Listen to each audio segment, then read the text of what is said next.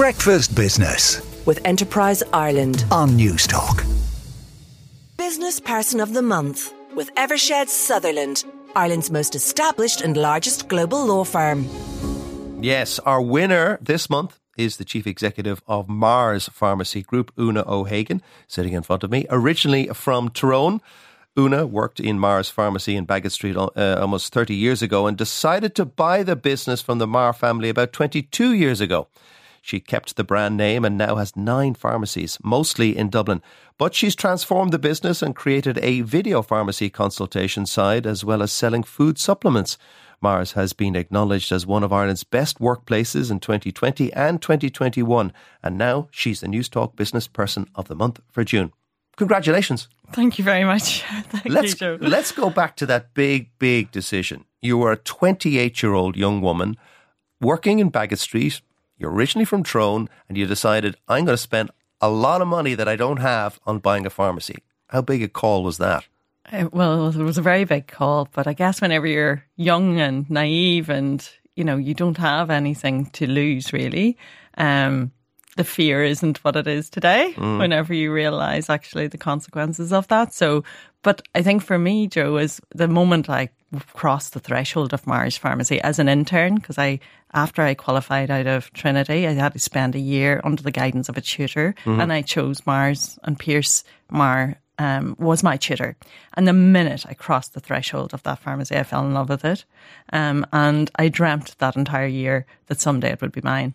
And So- how did you persuade a bank to give you a chunk of change? I mean, you, you've been public about the money involved, uh, but it, it was a lot of money for a, a young person to get from any bank. Yeah. I mean, I I guess whenever you are completely passionate about something and you know it's going to work, um, and don't forget, I not only worked in Meagher's and knew what the opportunity was there in that particular pharmacy, but I also worked for the competition as well, and I knew what they were good at and maybe what they were not so good at. So I knew inherently it would work. The ideas that I had. So when I went in to pitch the business, and don't I pitched it to a few banks, but my last uh, pitch, I felt like this was my only opportunity. This is my last chance. Um, so I give it gusto, I guess. And you know, I, I think they just believed in me. You know, What would, what would have happened if they'd said no? If they'd all said no? yeah, I guess I would have probably, well, I would have lost the opportunity for Meagher's for sure. Hmm. But I knew that I wanted to be, you know, I wanted to be a business owner hmm. at that stage. I knew that um, I wanted to have my own team, I, hmm. that I, I had that drive in me, I guess. So I guess it would be another pharmacy or, or perhaps I would have opened, you know, a, a greenfield site. Like what I have done since, you know, You were inspired by your mother, you told me. Yeah, my mum was probably my biggest inspiration in life, really and truly. You know, we grew up, as you said, in Tyrone at that time. You know, it was the height of the Troubles. Um, she worked, um, which was unusual back in the 1970s, um, in a manufacturing company. They made bras and knickers for Marks and Spencers, high quality goods in a very remote area.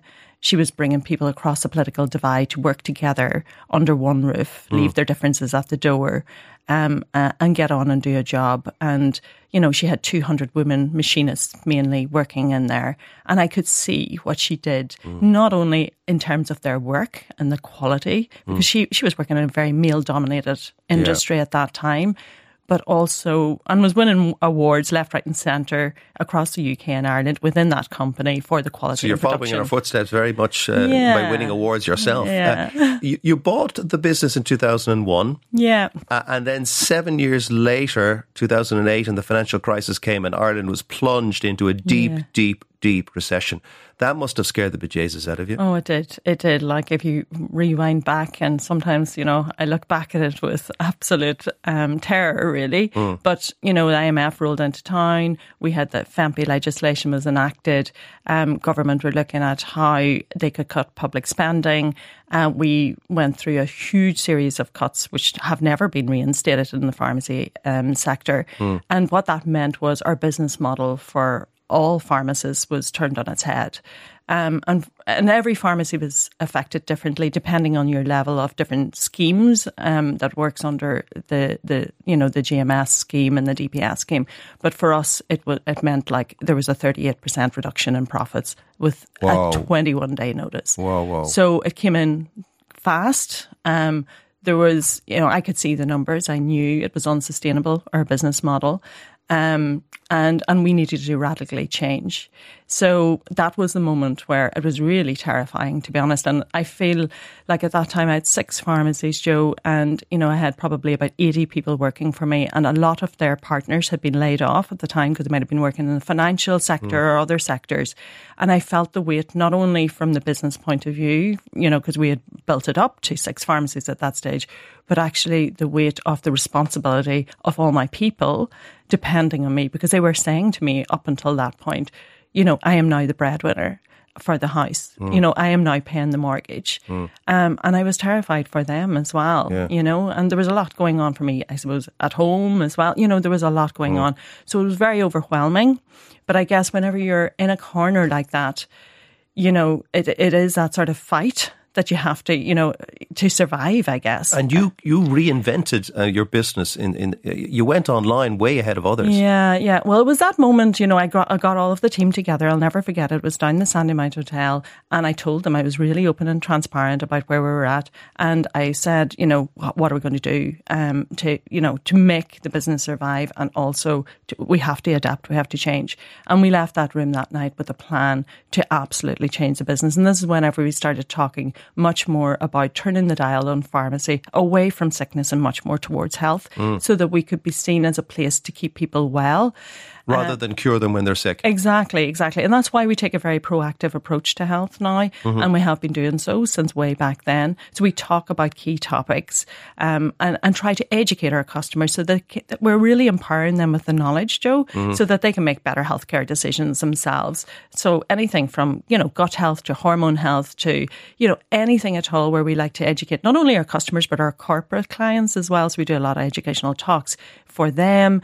Um, and we, you know, because I feel like once people have the knowledge, they can make their own healthcare decisions. They know Trust and the what patient. they absolutely. So it's about breaking down the information into you know layman's terms so that they can do that. So your next big crisis was, of course, the pandemic. Yeah. Um, took it, no one saw it coming, uh, and the world had to stay, stay at home. Uh, Yeah. That was also a big changing, but Yeah. a turning point for you. It was, uh, it was. But you know, I think because we'd gone through the financial crisis, and you know, there's something about going to the gates of hell and walking back and knowing that, um, knowing that you you can do it. I guess, and I had this inner belief that we would get through it as long as we put our people first.